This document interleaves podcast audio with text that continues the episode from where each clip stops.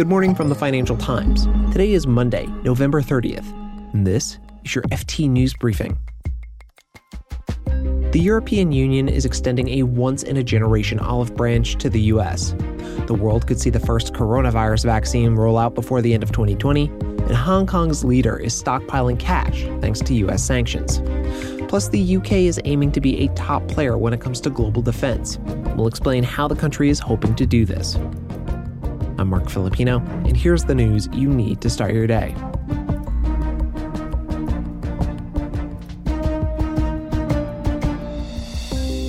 The relationship between Europe and the US needs maintenance and renewal. That's according to a paper the European Commission has drawn up and was seen by the Financial Times.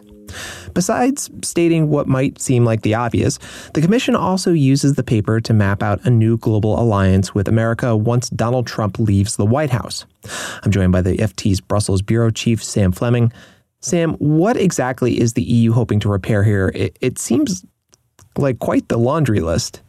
Well, there's no secret that the US EU relationship has deteriorated during the Trump administration. Uh, Donald Trump has struck a very skeptical tone when it comes to relations with the EU, uh, ripping up some of the old norms and uh, obviously pursuing aggressive trade policies vis a vis the EU as well. So, this draft document that we've seen is setting out a whole range of policy areas where the EU is hoping to completely reset and reboot its relations with the US. Uh, it's a real panoply ranging from areas like climate change, where obviously Joe Biden has been talking about reversing some of the Trump skepticism about climate change, to uh, the health arena, where the EU wants to boost trade in uh, medical goods, for example, draw up a pandemic playbook for future outbreaks. And then obviously there's a whole other area in digital taxation policy, relations vis a vis China. There's just a huge area of policy where the European Union is trying to uh, reset relations with the US and uh,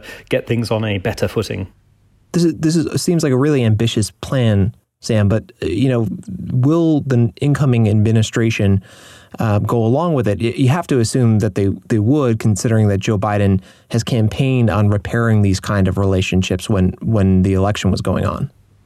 That's right. I mean, Joe Biden has struck a very different tone in terms of his uh, aspirations for relations uh, across the Atlantic, talking about revitalizing and deepening the US EU uh, relationship. So uh, it is right, I think, to expect things to come onto a much better footing, certainly in the mood music, but also uh, in other areas there's clear potential for cooperation.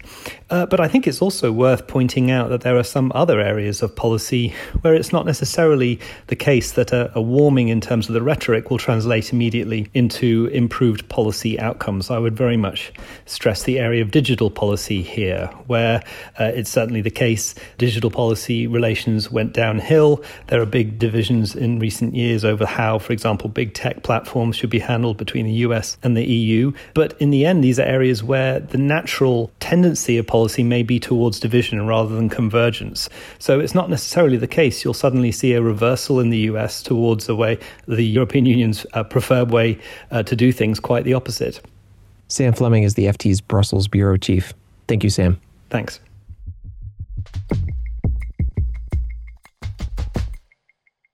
The world has been waiting on a coronavirus vaccine, and it looks like we won't have to wait much longer. The first coronavirus vaccine could be deployed as soon as next week, December 7th.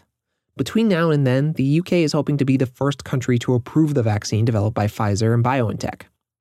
The U.S. Food and Drug Administration wouldn't be too far behind. It meets on December 10th and could grant approval then. And German officials said over the weekend that the country is preparing for a vaccine rollout next month. The European Medicines Agency, this is the body that licenses medicines across the EU, is set to consider whether to approve the Pfizer BioNTech vaccine and a rival candidate developed by Moderna. That's according to confidential documents seen by the FT.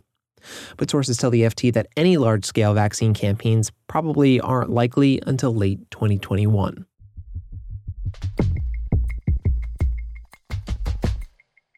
And a few months ago, the US hit 15 Chinese and Hong Kong officials with sanctions. Came after China imposed its national security law on the territory.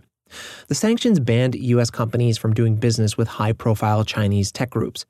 And it bans the leader of Hong Kong, Carrie Lam, from accessing banking services. And so Lam says she has to get her salary in cash. She has to use cash for all purchases, and she told the Hong Kong International Business Channel she has piles of cash sitting at home.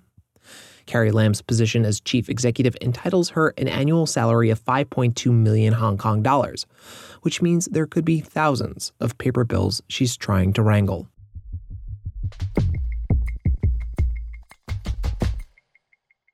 And now, a look at Brexit. people have voted to leave. The Article 50 process is now to the EU without a deal. To suspend Parliament. Break international law. We're going to get Brexit done. Global Britain has been a favorite slogan for some conservative politicians. They want to portray the country's prospects as rosy once it leaves the European Union. But Britain isn't making much progress with trade deals outside Europe. The UK hasn't done much more than replicate the terms it previously enjoyed as a member of the EU. So, Prime Minister Boris Johnson is taking another approach. He's putting his focus on defense to boost the UK's profile on the world stage. David Bond talks to Helen Warrell, the FT's defense and security editor, about the UK's ambitious plan to step up its global defense role after Brexit. So, Helen, the Ministry of Defence is getting a better financial settlement in the latest spending review than other government departments. What does this special package entail? Well, the really key thing is that unlike other departments, which will only be given a one year spending settlement, the MOD has had a special exemption. It's getting a multi year deal. So it's £16.5 billion over four years. And the only thing that we know for sure at the moment is that this includes sort of special carve outs for a cyber force, a space command, and sort of development and research into the new next generation Tempest fighter jet. It's a real victory for Ben Wallace, the Defence Secretary, isn't it, and the military chiefs, because over the past few years, Defence has had to really fight hard to keep its budget. So, given the circumstances around the coronavirus crisis, it really is remarkable that Boris Johnson has been prepared to put so much more money in. I think it is. And I think this is a statement not only about defence, but also about how Britain wants to present itself after Brexit. I think this is from Boris Johnson a sort of statement of a confident Britain that has a ambitious military strategy. Some I think might say a little bit too ambitious given the actual amounts of money we have to spend. Now, the government wants to create an agency dedicated to the military uses of artificial intelligence, as well as the National Cyber Force, which you mentioned a bit earlier. There are also plans for an armed forces space command capable of launching its first rocket in 2022. Now, these are highly ambitious plans, but Helen, when there have to be cuts elsewhere to afford all of this? There absolutely will. Not only to fund these new programs that you've mentioned, but also to plug this enormous £13 billion black hole in the defence equipment budget. Experts say that they expect that some armoured vehicles, such as Challenger and Warrior models, may face the chop. It's quite likely that the Navy's mine hunter ships could be retired in favour of cheaper autonomous vessels, which can be operated, you know, remotely without crew on board. The other thing, which is looking more and more inevitable, is a cut in the size of the army from its current target of 82,000 to a figure probably a bit closer to 70,000. This part of the FT news briefing on a Monday is normally about the Brexit talks and what we should anticipate for the kind of post Brexit world and relationship between the EU and the UK.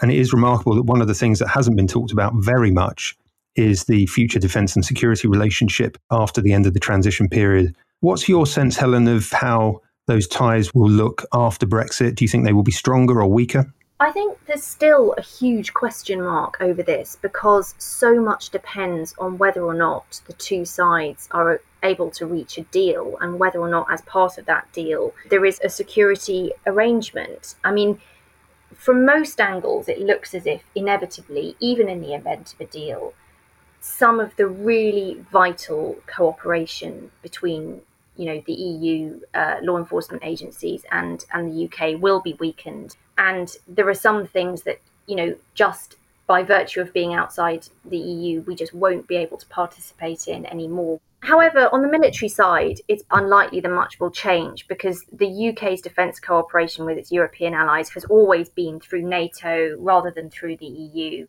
I think one of the big questions is where the UK sees itself after Brexit as a sort of military power and what its strategy is going to be. Because one of the things we've heard a lot about is that there's going to be this sort of tilt towards the Indo Pacific, which will bolster military and diplomatic relations with Asian allies such as Japan and South Korea.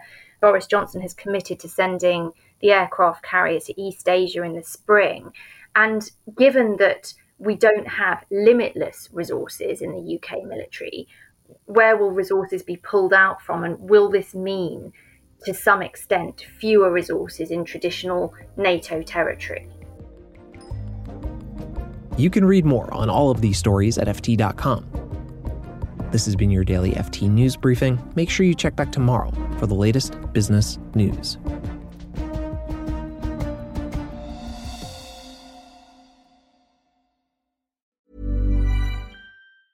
Hi, I'm Daniel, founder of Pretty Litter. Did you know cats tend to hide symptoms of sickness and pain? I learned this the hard way after losing my cat, Gingy. So I created Pretty Litter, a health monitoring litter that helps detect early signs of illness by changing colors, saving you money and potentially your cat's life. Pretty Litter is veterinarian developed, and it's the easiest way to keep tabs on your fur baby's health right at home. Go to prettylitter.com and use code ACAST for 20% off your first order and a free cat toy. Terms and conditions apply. See site for details. Hi, this is Janice Torres from Yo Quiero Dinero. If you own or operate a business, whether it's a local operation or a global corporation, partnering with Bank of America could be your smartest move.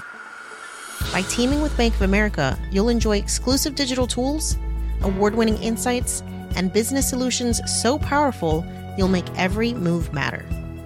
Position your business to capitalize on opportunity in a moment's notice. Visit bankofamerica.com slash banking for business to learn more. What would you like the power to do? Bank of America NA, copyright 2024.